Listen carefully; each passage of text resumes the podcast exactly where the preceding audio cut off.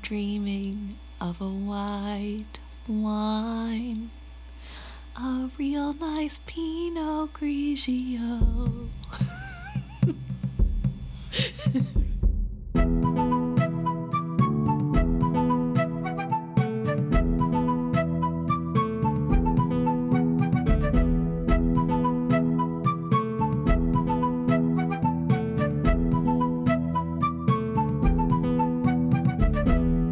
back to another episode of Is Fitz Happy? I'm Luke. And I'm Emma.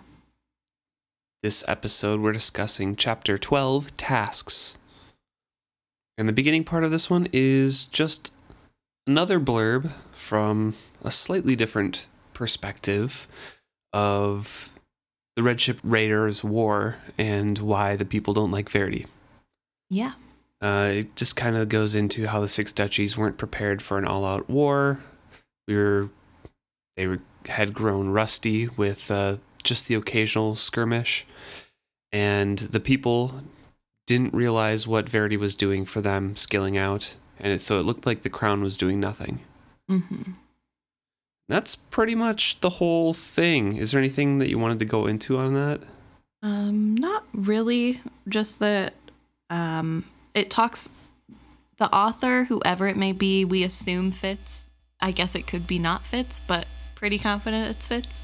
Says that they understand why the people didn't like Verity, which I thought was really interesting because Fitz is so pro Verity all the time and is very like upset when people talk bad about him that it was really interesting to have this little moment of um we cannot really blame the people it seemed the longest winter of my life like it just is so hard and especially when you don't know what the magic does Right. i don't know it was nice to see sympathy from fitz beginning of this picks up where we left off with Fitz leaving Verity's uh, study and going to Queen Kettricken's apartments, where he is admitted by Rosemary. mm-hmm.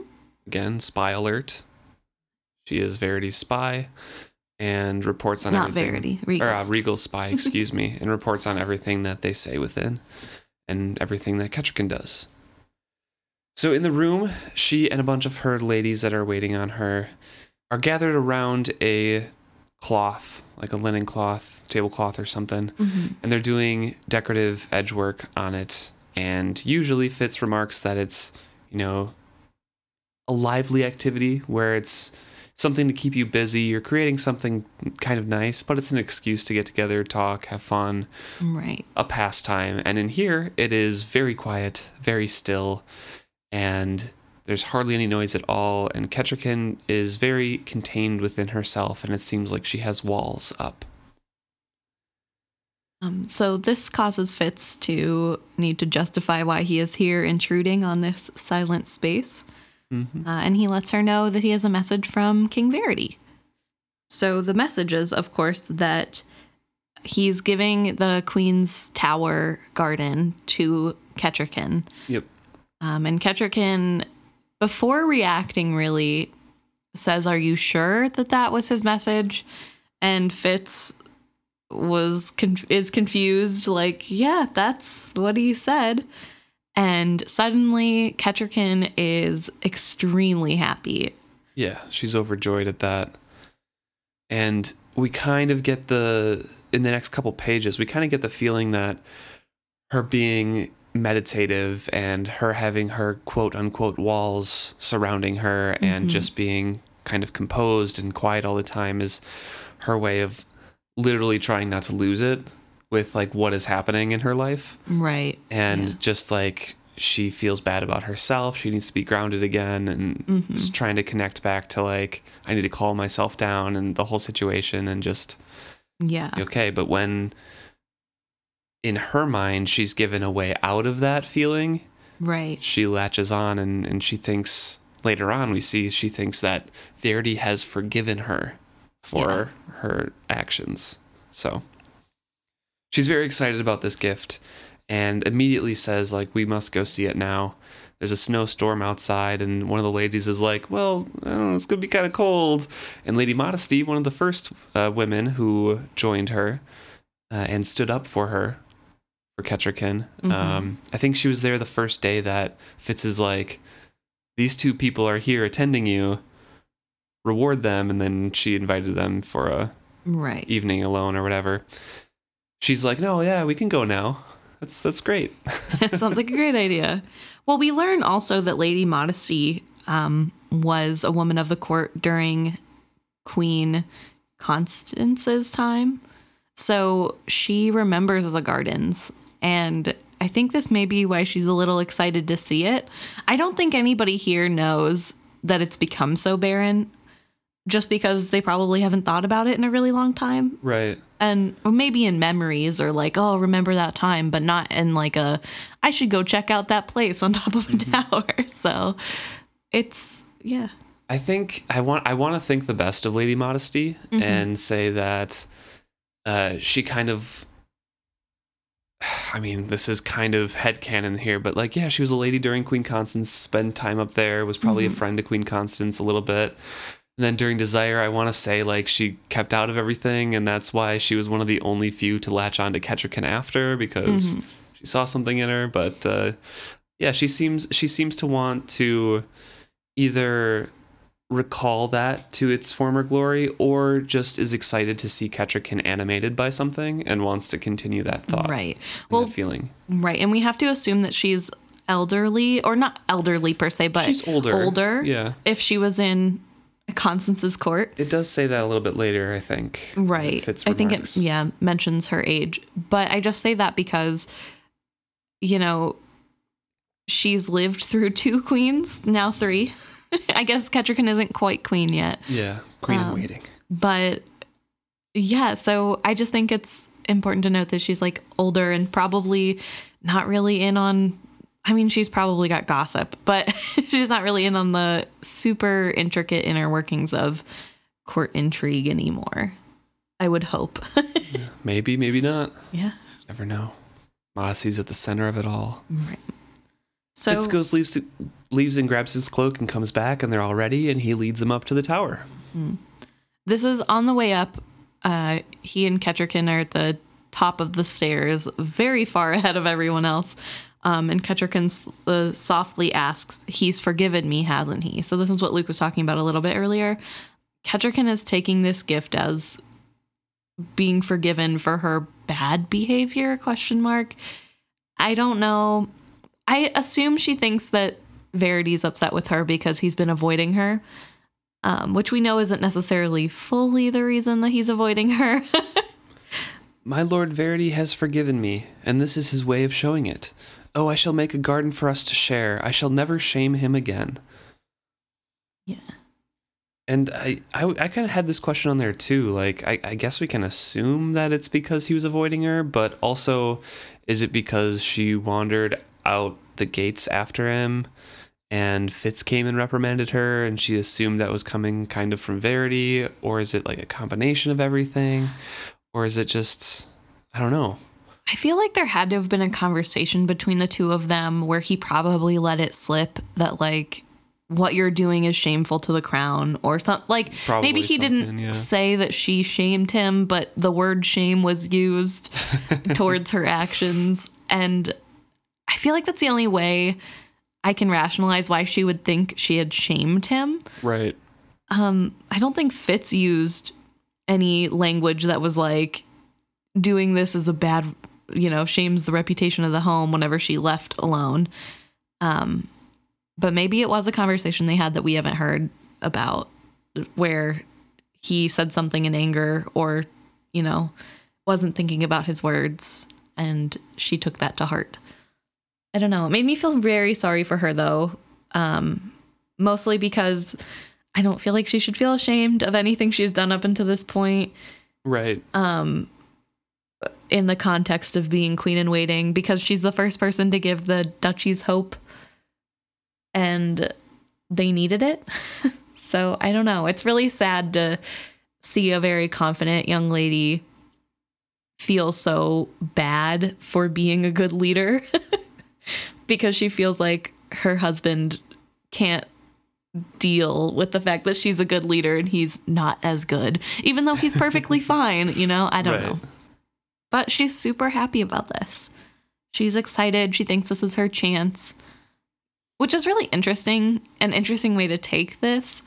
Um, I suppose we know that she likes gardening, so maybe she thinks that he's doing this because he knows that she likes gardening and that he remembered something about her and wants her knows she would do well in this area Yeah. and is giving her something to physically do, which I think is really all she wanted yeah. was physical work.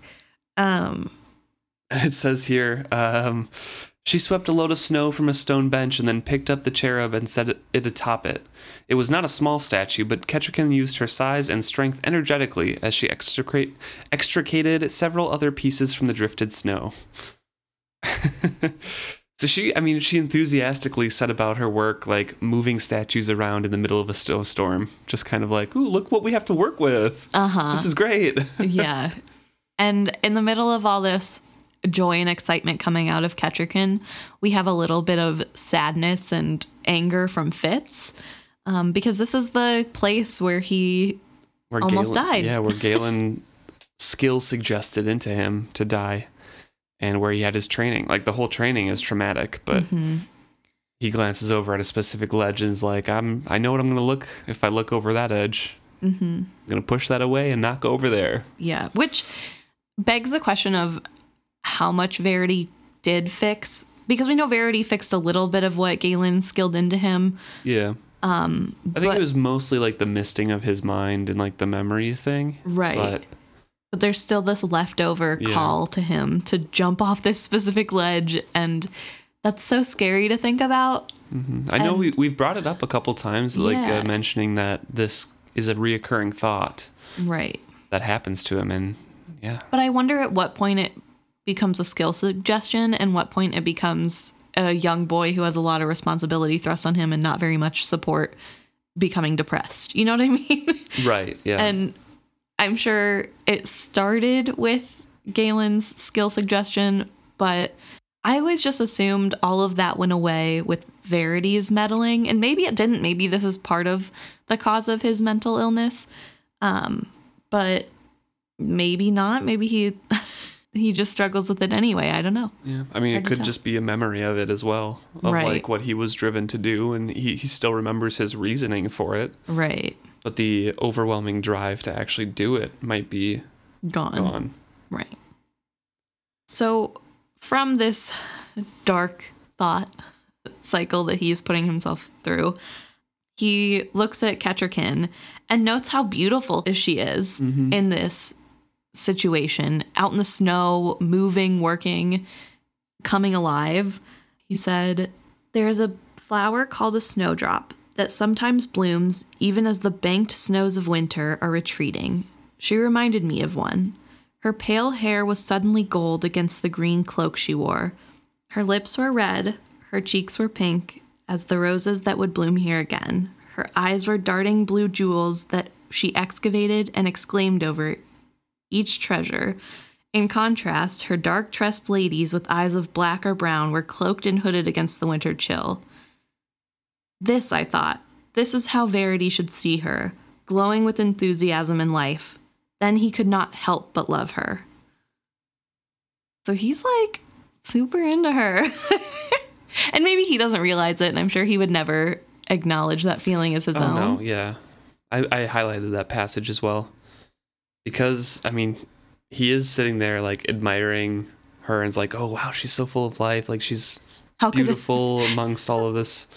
How could anybody not love her after seeing her this happy? Yeah. I don't know. I think it. I think he did have quite a crush on her in the Mountain Kingdom and throughout, but with Molly so near, it kind of got thrust aside and it's transformed into like, why can't Verity see this? Why can't like he he puts his feelings into terms of why can't Verity feel Right. this way or like see her like this? So it kind of is a self delusion of like, hey, I just want know? my uncle to Yeah. realize the catch he has. right, I also think that Fitz struggles with his own feelings in a sense of Kettricken doesn't necessarily take away the loneliness because Kettricken knows him as Fitz chivalry. right, And I think there's a little bit of a wall there that really no one will ever be able to break, but it's a different wall than the one that he has to use with Molly. And so with Molly, he has years and years and a lifetime of being somebody he wasn't. And I think that delusion makes it feel like he likes Molly for sure and definitely not Kettricken.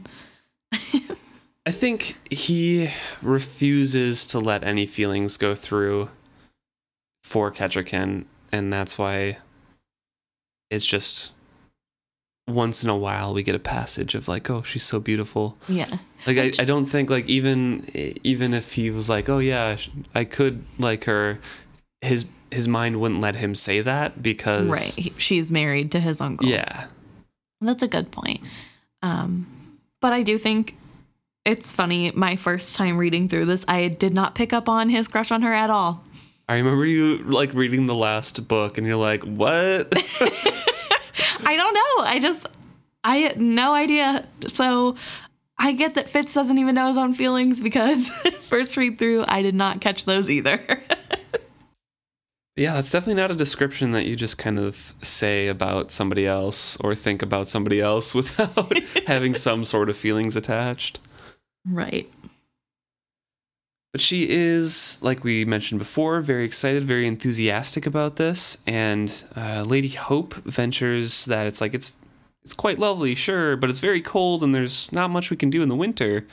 But Kettricken is all about getting it cleaned up, getting it laid out and ready to plant in the spring, and all sorts of things. She needs to figure out what the plan is going to be for this garden, how it's going to look and maybe she can get Verity to tell her how it was in the past or you know maybe she can just recreate it and surprise him Right. and Lady Modesty advises like or says that yes I I remember many a time with Queen Constance I was up here tomorrow we can we can discuss that mm-hmm. And well, tomorrow we can sweep away the snow. Tonight, I'll tell you the stories that I have. Sure yeah yeah And Kettricken gets really excited about this, and this is the first thing uh, to kind of lead her out of the cold back Yeah. inside, I think.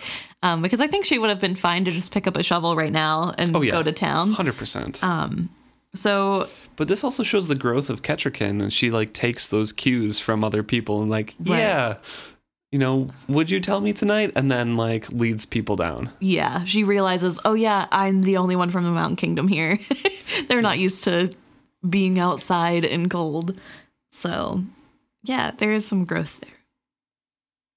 And her positive reaction seems to be a great thing for her ladies, especially Lady Modesty. Yeah. Um, they really appreciate seeing how happy she is for once. Any reaction from the past few days, honestly? Right, right. I'm pretty sure like if if she has been like we've seen her in the past two scenes, one where she tried to teach Fitz to meditate, and the second one right when we walked in her room now, it has been extremely silent in her rooms. So uh Fitz is happy for this, but he also feels like he's betraying Kettricken a little bit, and he feels guilty for misleading her that Verity had specifically given her this garden as like an apology, and he never corrected her assumption on any of that. Right. And I, he says, I doubted that by the morrow, Verity would even recall he had gifted her with it.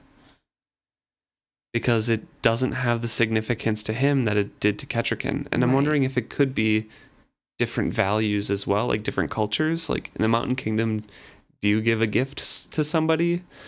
Right. Like we we just don't know. And Kettricken could be accepting or putting culture cultural values on an action that means something different here, you know, in the Six Duchies. Right. Well, I don't necessarily even think it's a cultural thing. Um because like I said earlier, we know she loves gardening and she's probably said something about it to Verity at least once, especially if it was one of her hobbies. We know that he doesn't seem to pay much attention to her, but that doesn't mean she hasn't said things to him about what she likes. Right. Um, And so I'm sure it just feels like here I hear that you are having trouble doing nothing. You feel like you don't have anything physical to do and you don't like embroidery. So here's something that I think you might like better to fill your time with. And it's really precious to me because this is something my mom did that I have great childhood memories with. And I think, and you know, and like, so here it is. Here's this thing that's precious to me that I'm giving to you to take care of now. And so that's what she's thinking. Right. Whereas to him, it's like, oh, yeah, that was a cool place of my childhood. I guess she could do something there. Maybe that will keep her busy. And it doesn't, it's not as precious to him as Fitz maybe made it seem to Kettricken. And I don't know, it just, oh, it makes me sad because Kettricken wants so badly just to be a good wife. Yeah. And I think Verity wants so badly to not have a wife. so, ugh. Fitz leaves that party there and wants to be alone for a while because of those feelings of guilt. He goes down to eat in the guards' mess hall, and um, Burrich and Hands invite him to eat with them.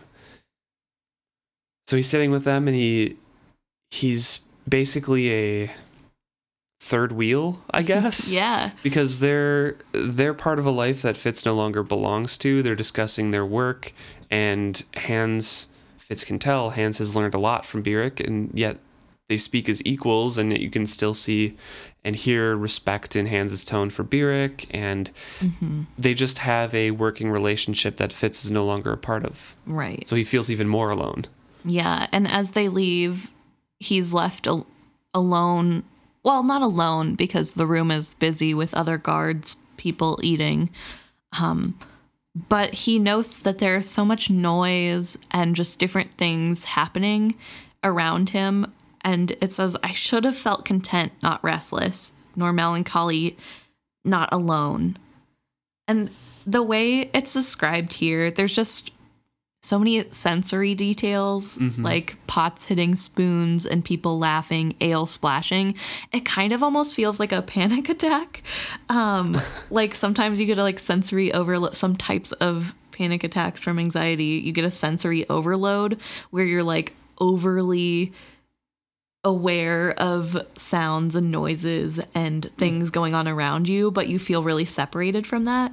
So i wonder if this is kind of like a reaction to being in the tower to having to sit somewhere where so much awful things happen to him and then trying to go back to normal life and having all this stuff around him just maybe he was just feeling overwhelmed. Interesting. I didn't think about it like that. Because the the sensory sensory description is, you know, they speak of the pleasant sounds of talk of Mhm. spoon hitting the pot's side, the thud of someone cut a wedge of cheese from the wheel was like a music, like all those like right very pleasant descriptors Mhm. didn't put me into that mindset at all. Yeah, I guess maybe, and this could be I'm taking something from my own personal experience and no, putting that's- placing it over. Um, but I know sometimes like if I'm having like really bad anxiety, I know that the sounds around me should be happy and like shouldn't. There's nothing scary about them. They're not anything you know that I that should be like making me upset or in any way. And then it's like I feel like I just resonated with his I should have felt content, not restless. And it just really felt like what happens when you're kind of like sensory overload. um, so I just figured like, oh, maybe that's what he's going through right now after reliving trauma. Very interesting. I really like that. And he gets talked to by Night Eyes. yeah. Um, and they have a meetup that night, and Fitz is bringing out some bones and some more medicine, and has to wait for Night Eyes to come because he was out hunting pretty far from the hut. Yeah. And he applies the medicine, and Night Eyes licks it in because it's goose grease, and I'm sure it tastes delicious to a wolf. and they speak on what Night Eyes was doing, and he was hunting, like like I mentioned, but he had also picked up sense of uh, the Forged Ones wandering around where he was, and he was wondering when they were going to go hunting. because he realizes from Fitz's talk with Verity that they're going to go out and kill some more of the forged ones that Mhm. they did the previous day. Right. And he asks when when it is that he thinks that they can go hunting. And Fitz starts out by saying, mm, maybe we're gonna wait two days and see. I want to be able to hold a sword. Right. Um, and that's when Night Eyes kind of lets it drop that well, maybe go a little bit quicker because um, they're really close. Yeah, I saw some today, senseless ones. They had found a winter killed buck on a stream bank and were eating it. Fouled, stinking meat, and they were eating it. But it won't hold them for long. Tomorrow, they'll be coming closer. Then we hunt tomorrow. Show me where you saw them.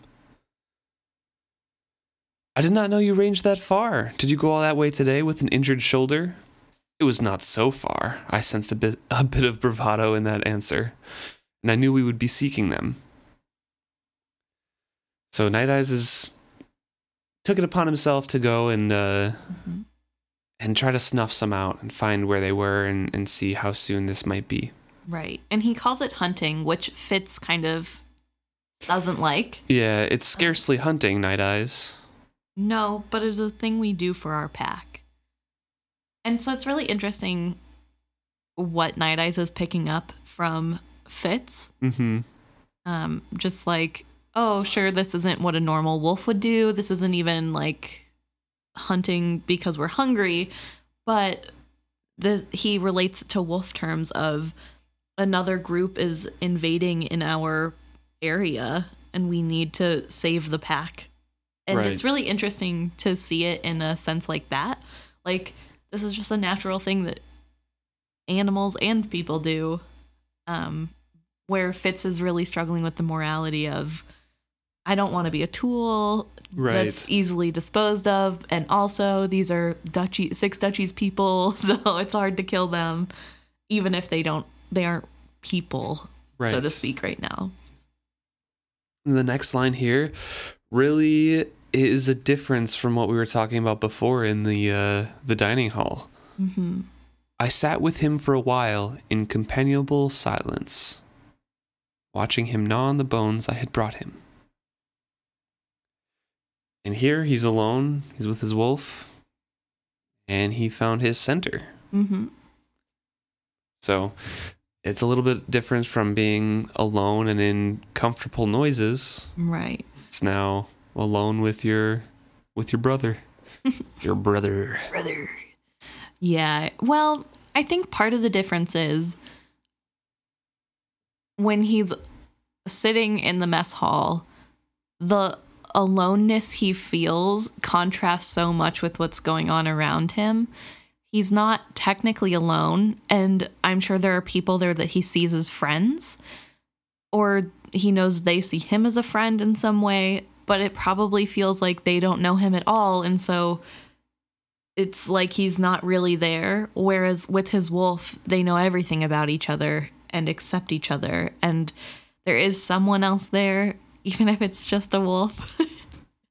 and so, even if he's technically alone in the sense of other human beings, there is someone there acknowledging his presence and accepting him and not expecting anything of him. Where I think he has a problem with assuming that everyone's expecting something. They continue on with their little, uh, well, with a little brief interlude in Fitz's life where he's able to be content for a while.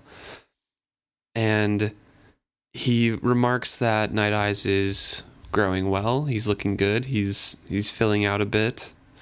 He's growing up, and that Fitz had been alone so long that he had forgotten what it meant to have a friend.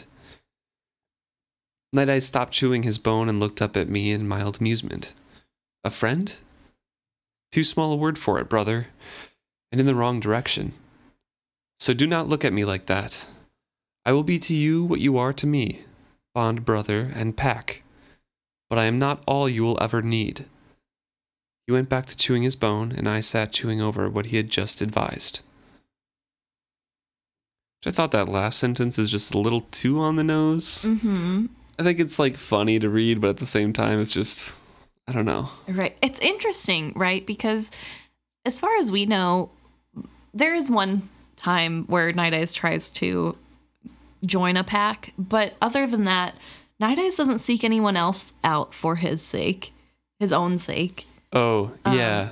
That's an, yeah. Oh, No, I agree with that. I was talking about like he went back to chewing his bone, and I said chewing over what he had just Oh. advised. I thought that was just a little too on the on the nose.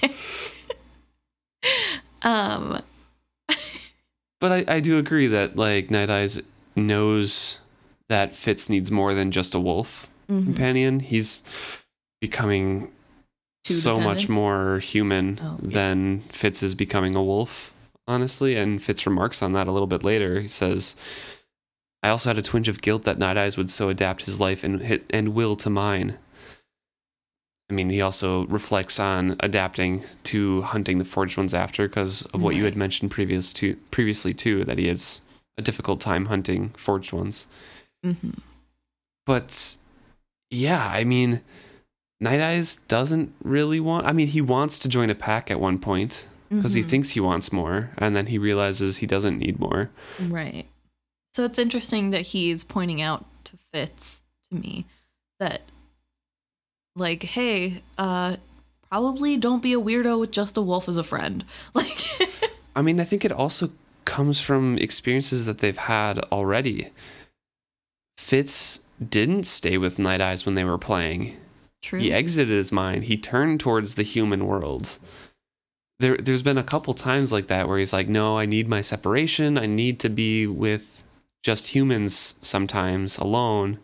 Don't be with me all the time." So That's a good point. It's has kind of shown Night Eyes, not in so many words, and not in anything that Fitz should be surprised at when said back to him, but he's told Night Eyes like, I, I need more than just you. You're you're my brother, yes, but humans need other humans too. Yeah. And I think that Night Eyes kind of takes that and he's like, maybe I can try being part of a wolf pack someday or whatever. And that's Right. where that comes from. Interesting. I don't know. I don't know either. Fitz does leave though, says goodnight to uh good night to Night Eyes, and he's like, Well, I'm not gonna sleep. Yeah. But uh, yeah, you go you go back to your your keep. Uh-huh. And he is thinking over everything and, and trying to, you know, trying to come to terms with what he's done in the past few days. Like he was resolved to set the cub free and then become became bonded instead. And just kind of recapping the last few chapters here. He also wonders if maybe everything that's going on is everyone just dancing to the fool's fate. Yep. Um, that everything that's happened so far has happened because the fool suggested that Fitz talk to Verity about this stuff. And so now he's like, maybe this is all the fool's fault. because I think he feels pretty down right now and needs somebody to blame for why he feels so sad or moody, upset. And it's probably pretty easy to blame the fool, especially because the fool made him mad last time they met. Honestly, I don't think all of it's about blame either though. Yeah. because he's just kind of relating some things. A couple, a couple things he's feeling bad about, but one he became bond brothers with Night Eyes, and another um, is about getting a task to discover other skilled ones and study the Elderlings. There's a couple bad ones, like you mentioned, but I th- I don't know if it's all of like him just trying to find someone to blame because he's upset. I think it's him actually reflecting like hadn't he suggested all of these? Like, isn't Yeah. that a? So I think it's a little bit of maybe a little bit of just f- trying to find someone to blame, but also he's coming to terms with maybe the fool does know what he's kind of talking about, Yeah. Like he has some idea what's going on. right? But thinking on that, he goes to Verity's room to grab the Elderling scrolls from the, the little chest. Charim Mhm. lets him in and lets him take the scrolls, and there's a lot more than he was expecting. And then he gets back to his room and he, uh, you know, puts some wood on the fire and puts the scrolls down, and he just kind of glances around his room. and notices that it is exactly the same as it was when he got it when he was eight years old or whenever, however old he was. It's just an ugly tapestry of King Wisdom with a yellow elderling ish thing. Mm-hmm. There's a chest, A bed, a bed, a desk. and a fireplace. Like that's that's it. And suddenly I was a bare and dreary person, devoid of imagination. I fetched and I hunted and I killed. I obeyed. More hound than man. And not even a favored hound to be petted and praised. One of the working pack. When was the last time I had heard from Shrewd? Or Chade? And he just goes into this spiral of nobody likes me. Yeah, nobody likes me for me. They just keep me around because I'm useful. which is sad and i feel like i really feel like this whole this mood this spiral in mood um, stems from going up to the tower Definitely could be, yeah. and i think i think it would be hard i mean he was abused up there with all the other kids and young adults that were learning the skill but still it's not a good place to be and i think it just really reminds him of the dreariness that was put into his brain of he is worthless Right. and now he's you know looking back over his life and seeing like hey maybe i am worthless because you know i don't even have any decorations in my bedroom which is sad that he thinks that way but you can kind of see where where it's coming from Yeah. and ugh, it's sad to watch him spiral like this Suddenly, I could no longer abide my own company. I set down the scroll I had picked up and left my room. When I knocked at the door of Patience's room, there was a pause. Who is it? came Lacey's voice. Only Fitzchivalry. Fitzchivalry? A bit of surprise in the tone. It was late for a visit from me. Usually, I came during the day. Then I was comforted to hear the sound of a bar being removed and a latch worked. She had paid attention to what I told her, I thought. yeah he he goes to find somebody to talk to and and he knows he has a task that he wants to relay to patience and so hmm. he goes to patience with that as his excuse. Yeah, I think I think that's definitely just an excuse he thought of once he got there. I think he probably knows that Patience cares for him a lot, Mhm. and if anybody's going to make him feel a little bit better, it's going to be the woman who supports him and is and is in his corner. and who literally came to the court because of him Yeah. who he was and that's what he learned like a couple chapters ago or last Mhm. chapter so yeah definitely when he gets to the room he sees that it's not just patience and lacey molly is sitting there as well hmm and after a brief glance at lacey immediately charges over to molly and kind of forgets his propriety and everything like that And uh shows that he is definitely related to Regal. gets down on knees in front of her and I cannot go on like this anymore. No matter how foolish, no matter how dangerous, no matter what any other may think, I cannot always be apart from you. She pulled my hand away from me, and I let it go not to hurt her fingers, but I grasped at her skirts and clutched the fold of it like a stubborn child. At least speak to me, I begged her. But it was patience who spoke. Fitzchivalry, this is not seemly. Stop it at once. It was not seemly, nor wise, nor appropriate for my father to court you as he did either, but he did not hesitate. I suspect he felt much as I do right now. I did not look away from Molly. That won me a moment of startled silence from Patience, but it was Molly who set aside her needlework and rose. And, you know, he's being overly dramatic. it's being very dramatic in this whole scene It's out of nowhere, too. It's just like, floodgates are opened yeah. He feels valued when he was with Molly. And there she is, so Yeah. Yeah. And Molly decides to leave. she does not acknowledge whatever it is that's going on. Yeah, I mean, she does acknowledge it. Well, eventually. And and she speaks to him about like, you know, we have a difference in class. I could, you know, never be with you. There's nothing between us. Mm-hmm. I've come to see that over the last few weeks. And Fitz tries to say that, you no, you know, you're Molly and I'm New Boy. And Molly's like, nah, once we were like that, maybe, but not now. Yeah. Well, this is what I think is really interesting about their relationship. Molly points out, You are a young noble of the royal family, and I am a serving girl. And Fitz's reply is, No, you're Molly, and I'm New Boy. And I really feel like this is a little bit of delusion on Fitz's part that if he's with Molly, the other stuff doesn't matter, which is childlike in a way. It's very reminiscent of a first crush, but it's not real. Right. And the Yeah. feeling of, well, no, no, no, we can just go back to what it was when I was just New Boy and you were Molly.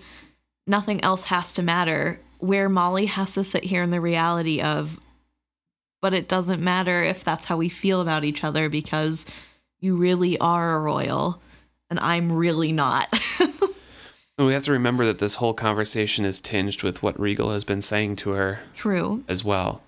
And we learn more about that in the scene following this, but there's a couple times in here where I want to point out what she says later about what Regal was saying is reflected in this conversation. Yeah. And that's one of them that there is a difference between the princes and the whatever, and mm-hmm. there can be nothing between you guys and that right. sort of thing. That's one of the things that Regal has been telling her. Right. But I don't think it's necessarily wrong. I mean, I think hers is Not the extreme version Yeah. of that. I think they're, They're both on opposite ends. yes, the extreme of opposite ends.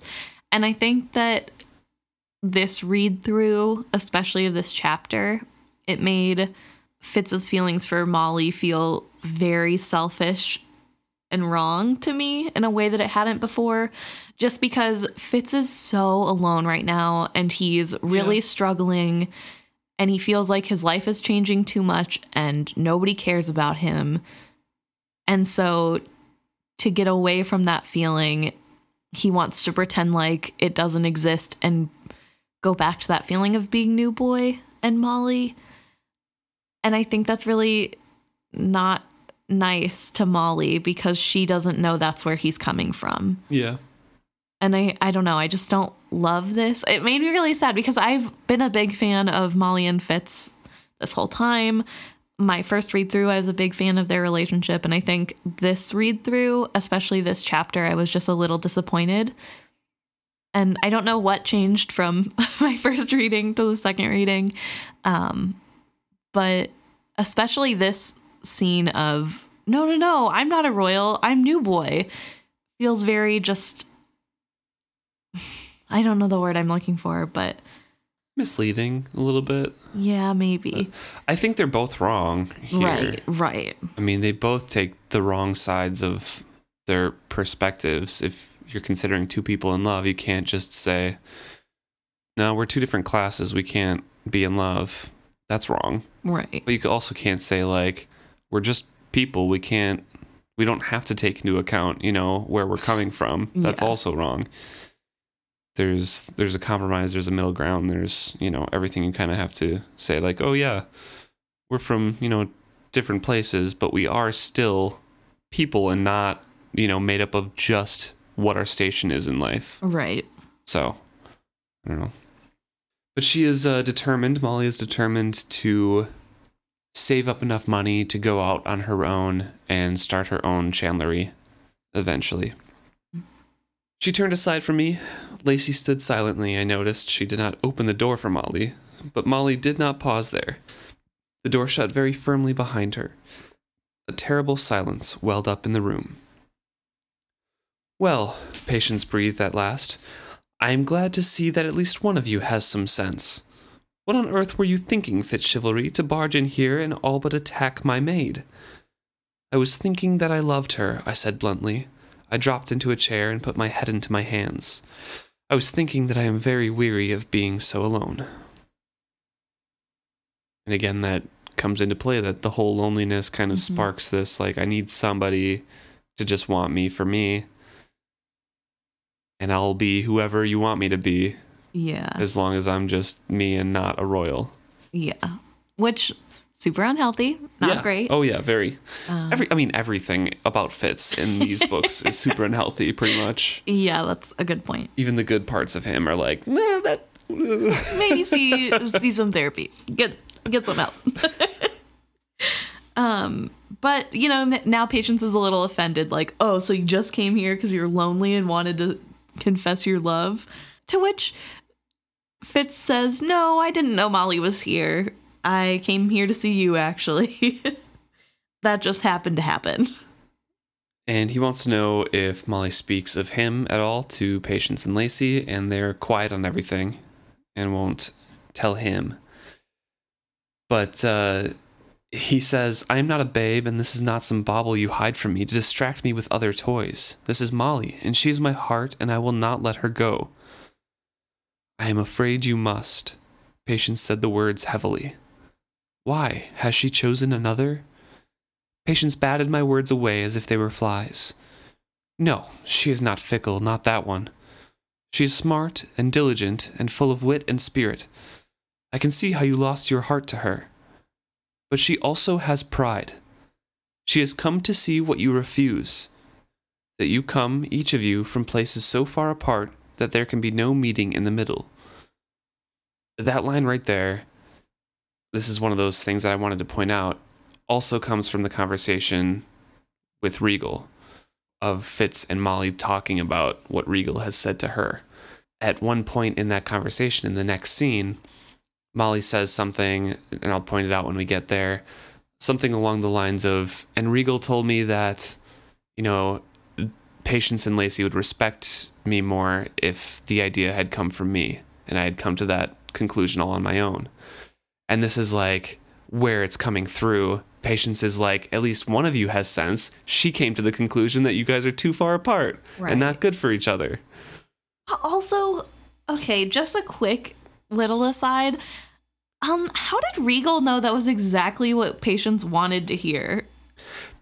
Regal's good at this. He's he can read people. Like, hate to give praise to a villain, but credit where credit is due. What do you mean you hate to give praise to a villain? You Okay. love a good villain. I do love a good villain, but like, In the moment, oh my gosh, Regal's the worst. Kenneth's the worst. Kyle's the worst. Clarice is all the worst, but at the same time, oh my gosh, the drama, the dramatics is so good. I love the drama. It's great. Ugh. But no, so I just think it's really interesting that he knew exactly what to say to her to get her to say the things that Patience wanted to hear. That's exactly what Patience was saying to Fitz. How does mm-hmm. he know that that's what Patience would think? It's so crazy. I don't know. He's been manipulating people of the court for a long time, That's and his true. mother a long time before that. I guess he would know that Patience is probably super susceptible to being worried about people talking bad. Yeah. And especially because Patience goes on to talk about, you know, maybe you could bear being called names, but could she? Could your children? Mm-hmm. Are they going to be okay with being called names because you're poor and can't provide for your wife? Or if your your parents are talked about as if your father just you know bedded your mother one too many times and had to marry her like Yep. there's two ends to this and neither of them will like will thank you for yeah, yeah, it won't be good. Which I think is a good reminder to Fitz that like you don't like people talking about your dad. Yeah. it hasn't been so great for you. so why on earth would you do something that does that to your potential children? Obviously, he doesn't seem to take too much of this to heart, uh, as we will see in the next scene. But right it does with a little help from Lacey it does cause him to pause and think. He says that his heart will not change and Patience says that I don't think that Molly's will either. She cared for you Fitz not knowing who you really were. She gave her heart to you. She has said as much. She also, though, makes sure to say that, you know, you're young and there is a chance that you will meet someone closer to your station. yeah. And I feel like this is her talking about from or talking from her own experience of her and Burrich. That could definitely be true. They were young when they met and had a crush on each other. And then That could Well, be her one of them found- rationalization. yeah, one of them found somebody closer to their station. Yeah. The other um, just stayed as a permanent third wheel. So, but yeah, I think she's trying to give him hope and that there could be someone else out there for him, which is true. He could have, if he wasn't so stubborn and so adamant that the only person who could love him is Molly, which I don't know why he has that in his head the way it, he does, because he's super weird about this one topic. I think he could have moved on. I think he could have gotten a different love, but just something about Molly, Yeah. he never outgrows it. It's his it's his ex- like I in my mind at least and this is how I kind of put everything together for his character. It's his want to not be a part of the royal family.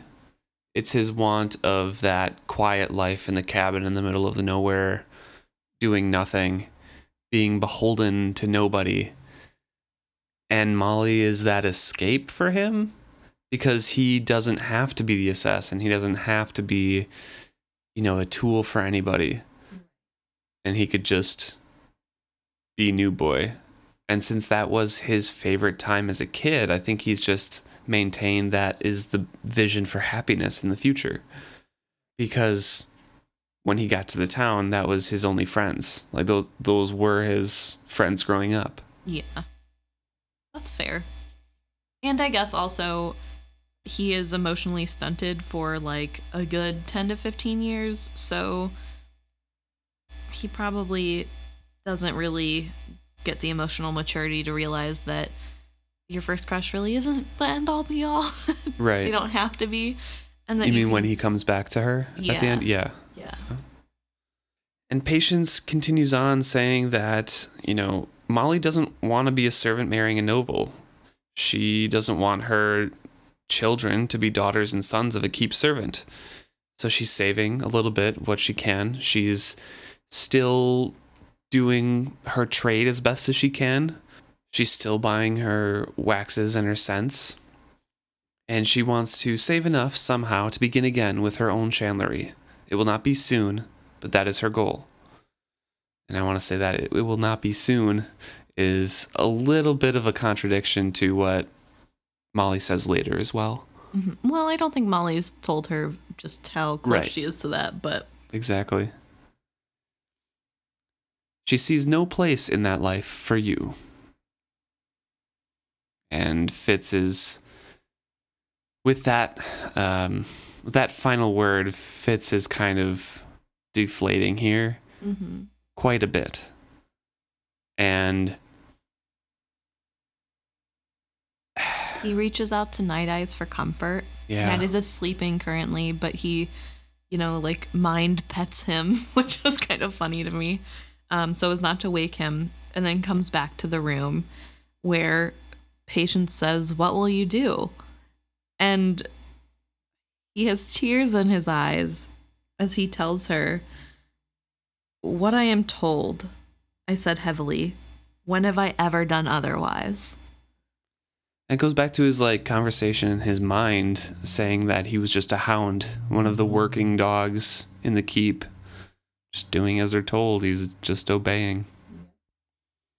and he goes to leave but before he does says hey you know the reason i was here here was to let you know Kettricken is making the garden again and i think you should go see her because she wants to remake it the way uh, queen constance did and i thought you could recall it for her and this starts an interesting conversation where Mm-hmm. Patience is like, oh, you know, I'll draw up some stuff and I'll explain it to you so you can explain it to her.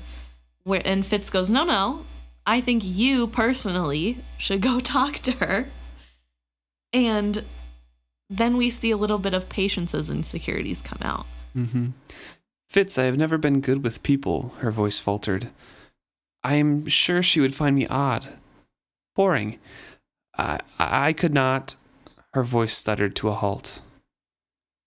Queen Kettricken is very alone, I said quietly. There are ladies around her, but I do not think she has real friends. Once you were queen in waiting. Cannot you recall what it was like? Very different for her than it was for me, I should think. Probably, I agreed. I turned to go. For one thing, you had an attentive and loving husband. Behind me, Patience made a small, shocked sound, and I do not think Prince Regal was as clever then as he is now. And you had Lacey to support you. Yes, Lady Patience, I am sure it is very different for her. Much harder. She does not like that. no. She throws a little tantrum here.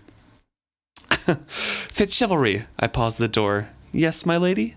Turn about when I speak to you. I turned slowly, and she actually stamped the floor at me. This ill becomes you. You seek to shame me. Think you that I do not do my duty? That I do not know my duty? My lady? I shall go to her tomorrow, and she will think me odd and awkward and flighty. She will be bored with me and wish I had never come, and then you shall apologize to me for making me do it. I am sure you know best, my lady. Take your courtier's manners and go, insufferable boy. She stamped her foot again, then whirled and fled back into her bedchamber. this is such a cute scene. Um, and I think it was good for Fitz to call Patience out. Oh yeah, way. very good. Patience has had this weird thing about how she just assumes Kettricken is doing amazing because she seems so confident and she has so many people around her all the time and she's not like other girls, so of course Kettricken wouldn't like her. so, oh yeah. Uh, and I think she probably is a little embarrassed that her son had to be like, uh, actually you had it way better than she has it. Um, she's not as popular as she as you think she is. Maybe go out once in a while, mom. Like stop reading the Facebook posts. Oh. So it it's kind of a cute little scene of um finally Fitz getting through the patience to go be Kettricken's friend, which I think is good because they both have very similar interests. Yes, they would get along and they do later. So I'm glad this finally got through to her. Right. Um, but Lacey isn't as well, I would say happy, but Patience was not very happy in that. Lacey is also a little grumpy when Fitz turns to go. And Fitz says, Well, if you have something to say, you might as well. And Lacey says, I was thinking that you were very like your father, Lacey observed tartly except not quite as stubborn. He did not give up as easily as you have. She shut the door firmly behind me. And we get to see a little bit of Lacey's disappointment. She's. This is the second time in this scene that she has tried to help Fitz out and has been on his side with Molly. Mm-hmm. Of course, it's happened a couple times throughout the whole book so far, but she didn't open up the door for Molly, and then now basically telling Fitz, like, go get her. Yeah. well, also pointing out like, hey, bud, when it comes to love, you can't just say you love somebody and then not do anything. If you really loved her, you would have been going out of your way to go get her, which I think isn't fair because in Fitz's mind, he was protecting her. Yeah. Which is fair. He was in some ways, but not fully. So, oh, I don't know. So Fitz immediately goes and uh, goes to Molly's room, starts knocking at her door. She's ignoring him. She puts out the candle as soon as he starts knocking. Yep. Uh, he tries to Jimmy open the door with his knife, but she's changed the lock and has latched it. And he gets the bright idea to go down to her windowsill. Mm. So he goes up a floor, gets a rope, climbs down, and uh, starts unlocking her window. and she says, if you come in, I shall scream, and the guards will come. Then you'd best put tea on for them, I replied grimly, and went back to wriggling the lower catch. Eventually, she throws open the door, and he's sitting there straddling the windowsill, basically, and she's saying, Go away. And he's like, I can't. I, I don't have the strength to climb back up, and the rope isn't long enough to reach the base of the wall. So. and then she replies with, Well, you can't come in. He's like, fine. he just sat there. yeah. It's kind of cute. A little a little weird, but you know, Well, yeah. cute nonetheless. I like that he admitted that he did not have the strength to climb back up. and he basically says, you know, well, I'm here to ask to tell you that I'm going to ask the permission from the king to marry you tomorrow. So, you know, that's that. Mm-hmm. And Molly stared for a moment. Her voice was low as she said, I do not wish to marry you. I wasn't going to tell him that part. I found myself grinning at her. you are intolerable. Yes, and very cold. Please, at least let me come in out of the cold. She did not give me permission, but she did stand back from the window. So he goes in and he builds up the fire and warms himself and grins back at her, but she's not smiling. So mm-hmm. Yeah, weird. everything, Fitz. yeah, everything is kind of repeated. Like you should go. It's like, nah, I'm not gonna go yet. We should talk. You should go. And she points out, if you would have done this a month ago, two weeks ago, even, I probably would have taken you in, and this would be cute and romantic. But you didn't come, and it's too late, and I don't love you anymore, that's that. You were correct and practical and did all the right things. And foolish as it may sound, that hurt me. I told myself that if you loved me as deeply as you had declared you did, nothing, not walls, not manners, or reputation, or protocol, would get in the way of your seeing me. That night when you came, when we. But it changed nothing. You did not come back. But it was for your sake, for your reputation. I. I began desperately. Hush. I told you it was foolish. But feelings do not have to be wise. Feelings just are. Your loving me was not wise, nor my caring for you. I've come to see that. And I've come to see that wisdom must overrule feelings. She sighed. I was so angry when your uncle first spoke to me. So outraged.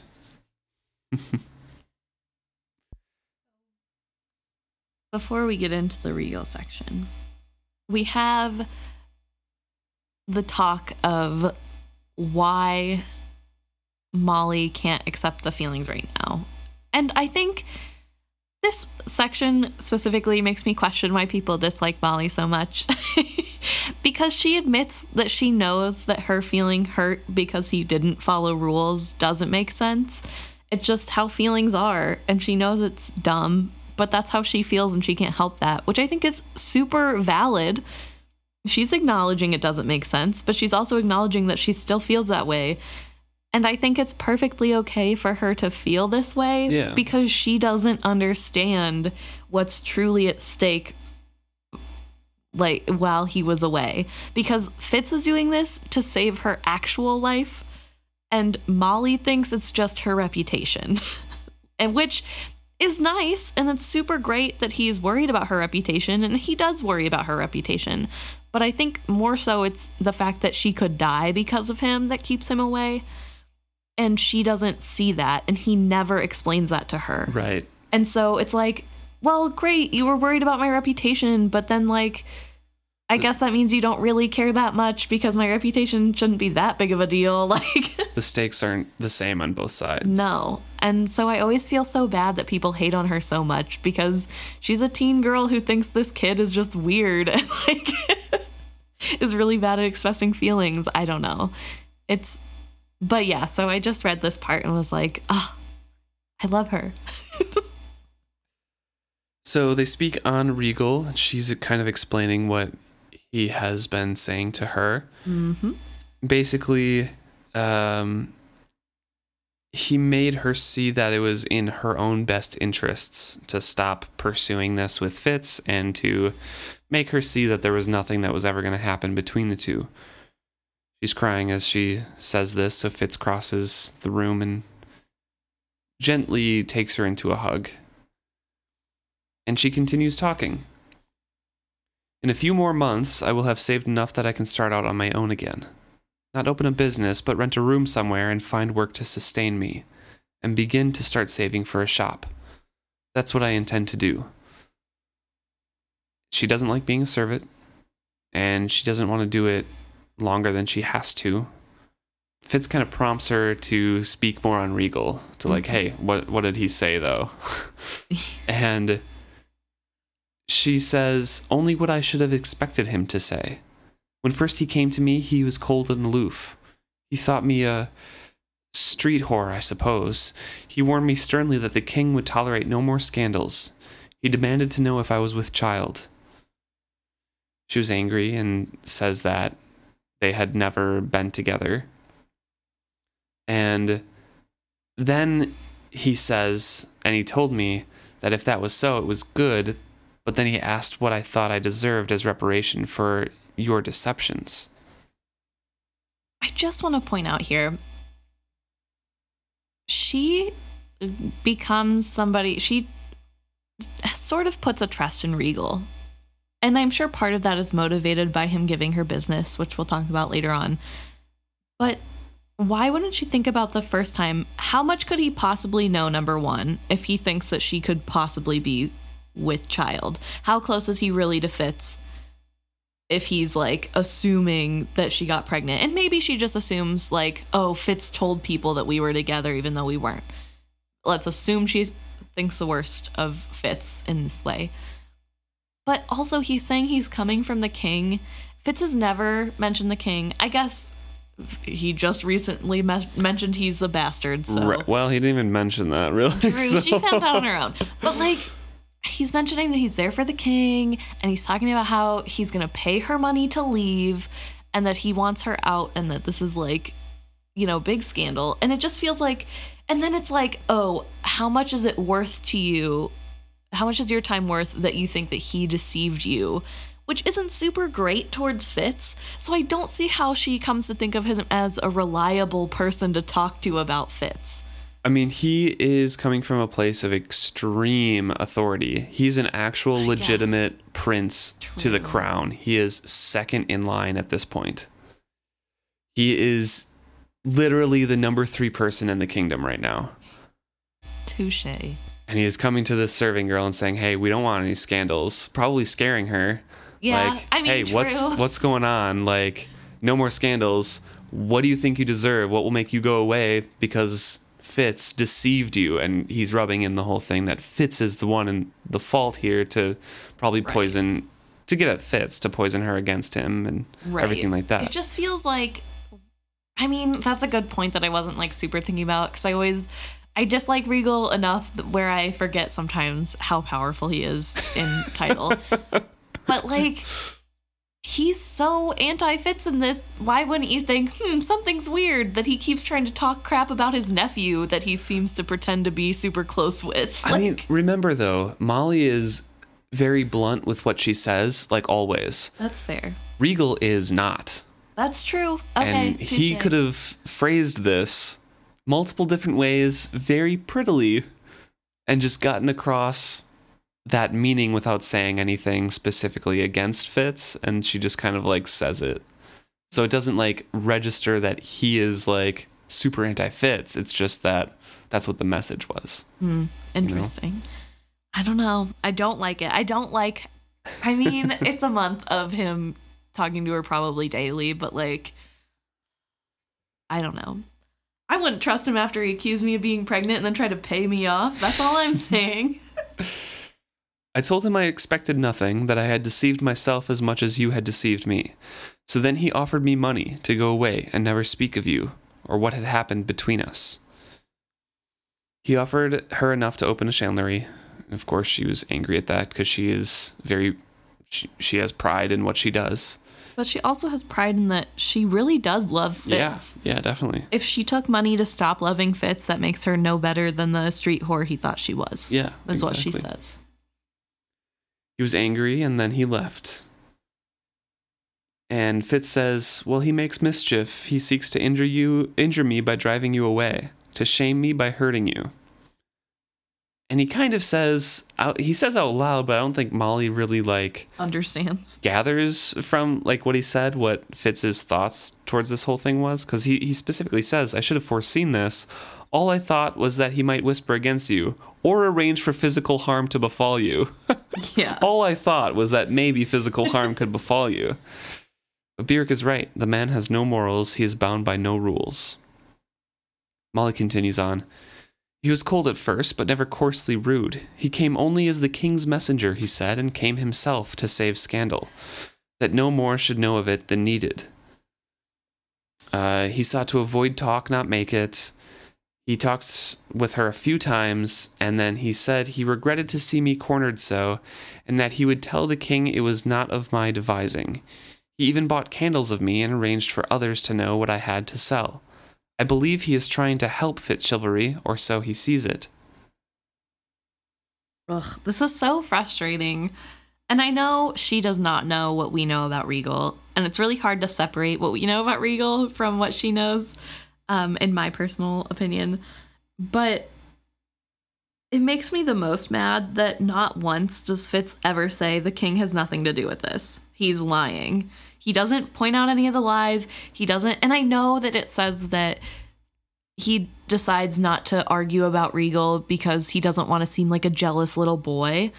I bit my tongue before I spoke any more ill of him to her. It would only sound like a shallow, angry boy striking back at one who sought to deny his will. But like I don't know, feels like you should maybe clear up the fact that Regal is lying about why he's there. Mm-hmm. Maybe. I don't know. You'd be like, hey, um, my grandfather, the king, doesn't know about you. So I don't know who he thinks he's being told to do this by because it is not my grandfather, the king. it just, I don't know. It just makes me so mad that, that he doesn't correct any of it. Uh, and I guess it would be hard to like figure out a way to do that in this in the moment, but like I don't know. Right. and then he brings up um, what I was talking about before. He says, Have you ever spoken of Regal's visits to Patience or Lacy? What did they say of him? She shook her head, and the movement loosed the fragrance of her hair. He cautioned me not to speak of it. Women talk, he said, and I know it is true.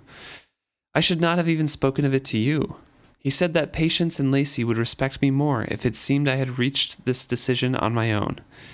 He said, also, that you would not let me go, if you thought the decision came from him. That you must believe I turned away from you on my own. Oh. This is so shady. Like, big red flag girl, he's saying don't tell anybody he's talking to you. Maybe that means it's because he doesn't have any authority to talk to you. Oh, use your brain, Molly. Please. Somebody needs to because we all know Fitz won't. Oh, I hate this so much. This section makes me so angry at both of them. She is a young teenage girl, and Regal is a mid 30s prince. True. Coming from a position of power. I think he's mid 30s. He's mid 20s, late 20s. Late 20s. Yeah, late 20s, right. Yeah. Late 20s prince, who is, by all accounts, extremely charming, very handsome, offering you money, propping up your business and saying like i don't want scandals in the kingdom. It's best for fitz and for you if you guys don't get together. But also don't tell anybody i was here. Lol. No that's weird. That's shady. If like... okay so if the the vice president came up to you and said like hey kamala harris herself. Yeah hey. Don't do this thing or like go away for a while, but don't tell anybody I told you. I'm still gonna tell somebody. Like, there's no way I would not tell. You'll hear anybody. about it next week. yes, next week on the pod, Kamala Harris joins us. no, I would. I that's the thing though, right? Is like it would make it makes sense for her to ignore the don't tell Fitz because we're family and he wouldn't like it. Like, sure, okay, whatever. But like, don't tell anybody else either. Because women talk. Like, first of all, grossly misogynistic. Second of all, big red flag. Talk to somebody. Who do you think told Molly these red flags? Her mother that passed away when she was born, her abusive uh, alcoholic father okay. that probably manipulated her too. Like, okay, that's a good point. She didn't necessarily have somebody to teach her about this in her life. And coming from an abusive background, she probably doesn't recognize it as easily. Ugh. Yeah. Hate it. I hate it so much. I hate it because it works, really. And it makes sense of why it works. It just makes me so frustrated that it does. so she kind of um says like, "I don't know why I told you," and Fitz is like, "Perhaps you did not want to let me go, or you didn't want me to let you go." Mm-hmm. She's like, "You must. We both know there's no future for us." And then she kisses him. And then she kisses him. And then little Marvin Gaye plays in the background. The Mhm. candles are all of a sudden lit around the room. the memory of that night's sweet awkwardness is the truest possession of my soul. Which I thought was a really cute line. But yeah, so they have a nice little time. yeah, they get it on. It's romantic. There's talk about how awesome it is for Fitz. this awkwardness is the truest possession of my soul. Um, yeah, no, it's this awkwardness is the truest possession of our podcast. yeah. No, yeah, they they have sex here, and um, Fitz is like trying to describe it in poetic terms and things like that, but he's like, it's the same thing that he was trying to describe like the skill with. Like I can't put it into words, but here are all the things that it kind of compares to, and right. people call it this or this, but it's not quite. Mm-hmm. And it kind of fades to black, and Until we hear a good pup's voice saying, Brother, this is good. Which kind of scares him. yeah, I mean, this is this is after the end when the fireplace logs have burned down to dark red embers. They're just kind of like um, sleeping a little bit. They're, they're They're- cuddling. Yeah, they're cuddling. They're just they're uh, almost sleeping or something. And I leaped like a hooked fish, jolting Molly out of her drowsing reverie. What is it? A cramp in my calf, I lied, and she laughed, believing believing me. So simple a fib, but I was suddenly shamed by the lie. By all the lies I had ever spoken, and all the truths I had made into lies by leaving them unspoken. I opened my lips to tell her all. It was unthinkable. To tell her those things would hurt and shame her. She would have felt permanently dirtied by the touch we had shared. I told myself that I could stand to have her despise me, but I could not stand to have her despise herself. I told myself that I clenched my lips shut because it was the nobler thing to do. To keep these secrets to myself was better than to let the truth destroy her. Did I lie to myself then? Don't we all? Yeah. So this was another part that to me really t- struck at the chords of Fitz's selfishness Mm-hmm. and the big difference in Molly's point of view and Fitz's. Fitz has so much that he's hiding from Molly. But also, okay, so before you continue on, I'm sorry for interrupting you, but mm-hmm. like, yeah, he's super selfish in this, but also, like, the next paragraph he says, I'm gonna sever the bond with Night Eyes. I'm gonna go tell him I'm gonna stop being assassin. Like, Yeah. he's super selfish of hiding these, but it's like, in his mind, it's super justified because he's gonna cut it all out of his life, anyways. Right. But I think weird. I even, don't know. I know. know. I don't know how he keeps doing this. I mean, it is Fitz, but he keeps playing this game of it doesn't count because I don't think it should in this moment, Right. and then not realizing the hypocrisy of that. And it's kind of frustrating to continuously see.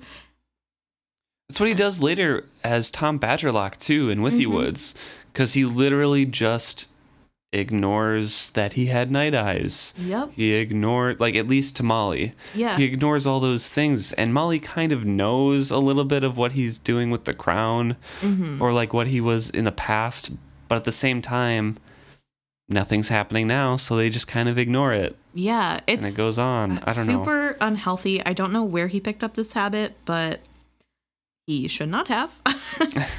and it's it also shows how much he takes charge of what other people are allowed to feel. Right. She obviously the only thing that can happen is my idea of what she's allowed to feel.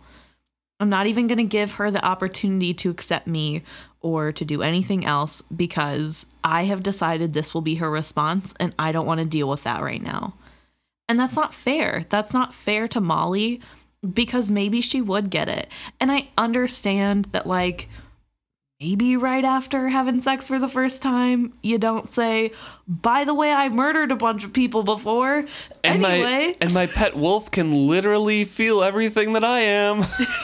and he said that you were really good in bed. So anyway, um, I'm gonna go make breakfast. You want to Uh, it's just like I get that maybe this isn't the right time, but also maybe he shouldn't have done it at all if he couldn't have told her any of this. right. And to say after the fact of, oh, Molly would hate the fact that she was sleeping with a murderer, then maybe you shouldn't have put her in that position, Fitz. Like, if you truly believe that would be her reaction, then you should have told her beforehand so she could tell you that she didn't want anything to do with you anymore. mm-hmm. And that, like, ma- this part made me a little frustrated with Fitz.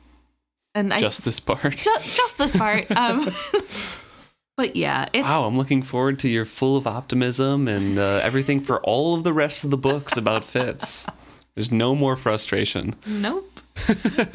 um yeah, so yeah, like you said, he's now on the role of I'm going to quit being an assassin because there's no way that could go wrong and also Night Eyes is totally going to take it cool that I'm severing our bond Well- like 2 days after making it. I would make Night Eyes understand why I must sever my bond with him Uh-huh.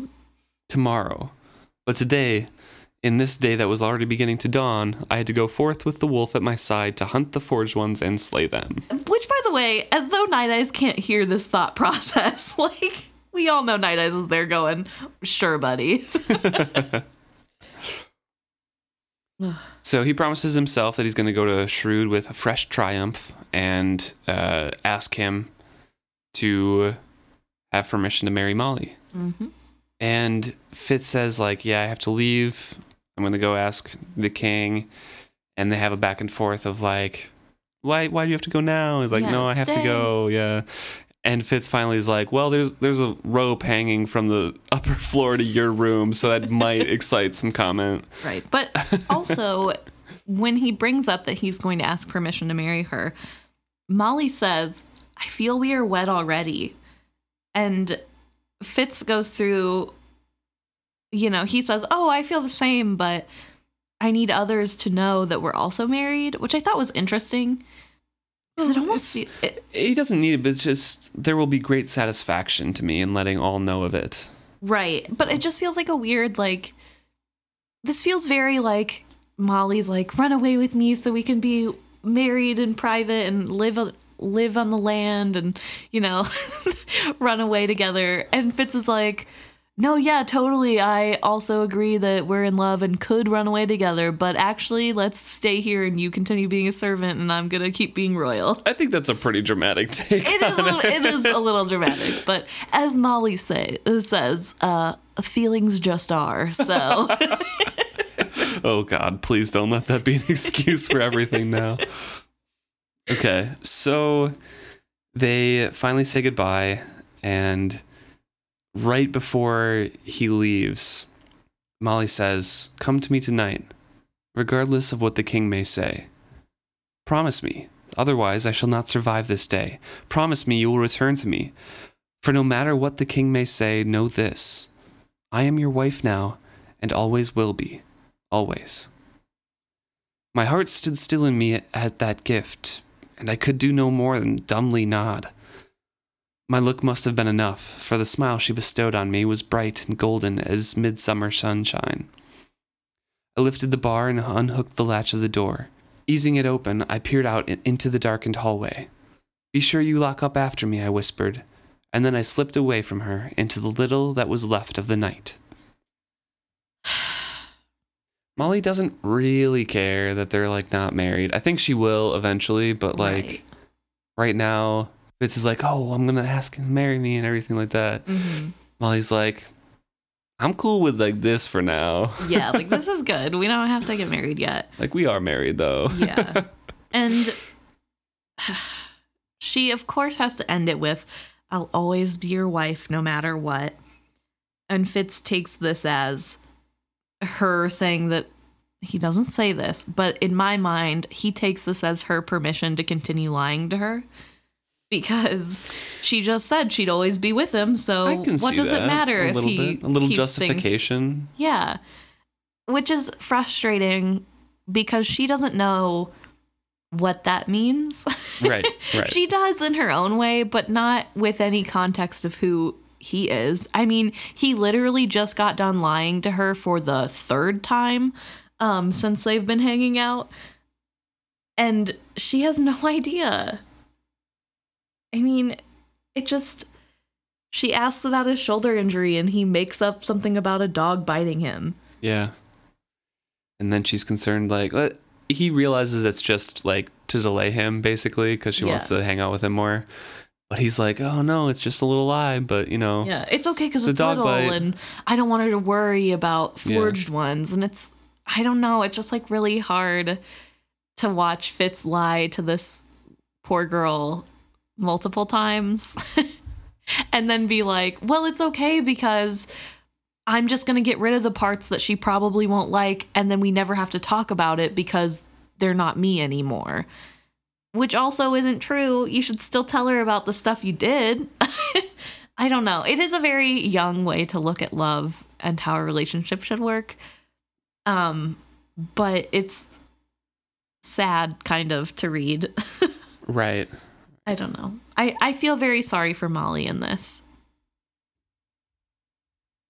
Thanks so much for tuning in to us this week. For once, Fitz is happy. For once, Fitz is happy at the end of it. Yeah, I can say that. Yeah. Yeah. I mean, the beginning of it was a little rough for him. Yeah. It was uh, kind of spiraling Mhm. from the top of the tower, but uh, But hey, pretty happy now. he had a pretty good night, so Feeling, yeah, feeling on top of the world before he uh, crashes a little bit later. So, um, yeah, thanks for thanks for joining us this week in this discussion. If you have anything to say to us about you know Royal Assassin in general, about this chapter, about the whole series, about this trilogy, or you know asking questions about anything, please let us know. Shout out to us at isfitzhappy at gmail.com or any one of our social medias at isfitzhappy.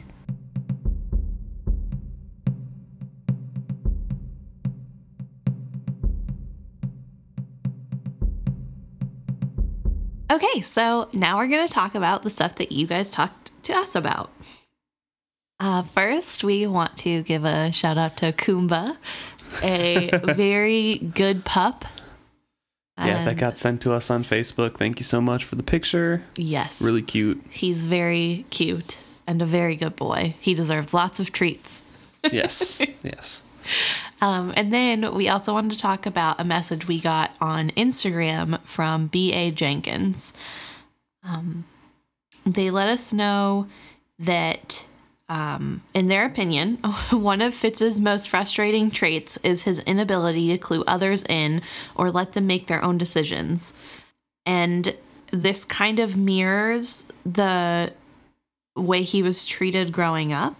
Yeah, all the relationships that he's had have kind of like with with chivalry, with his mother, with Chade, with Burrich, they all had sort of like a forced separation in all of those Mm-hmm. relationships. So that kind of like dictated his future way of acting towards other relationships he has in his life. Right. And he it's kind of like an ownership of like I'm going to dictate how much you get of me, but done in a way in which he thinks that's what he's supposed to do if he really loves somebody, which is kind of sad. Yeah.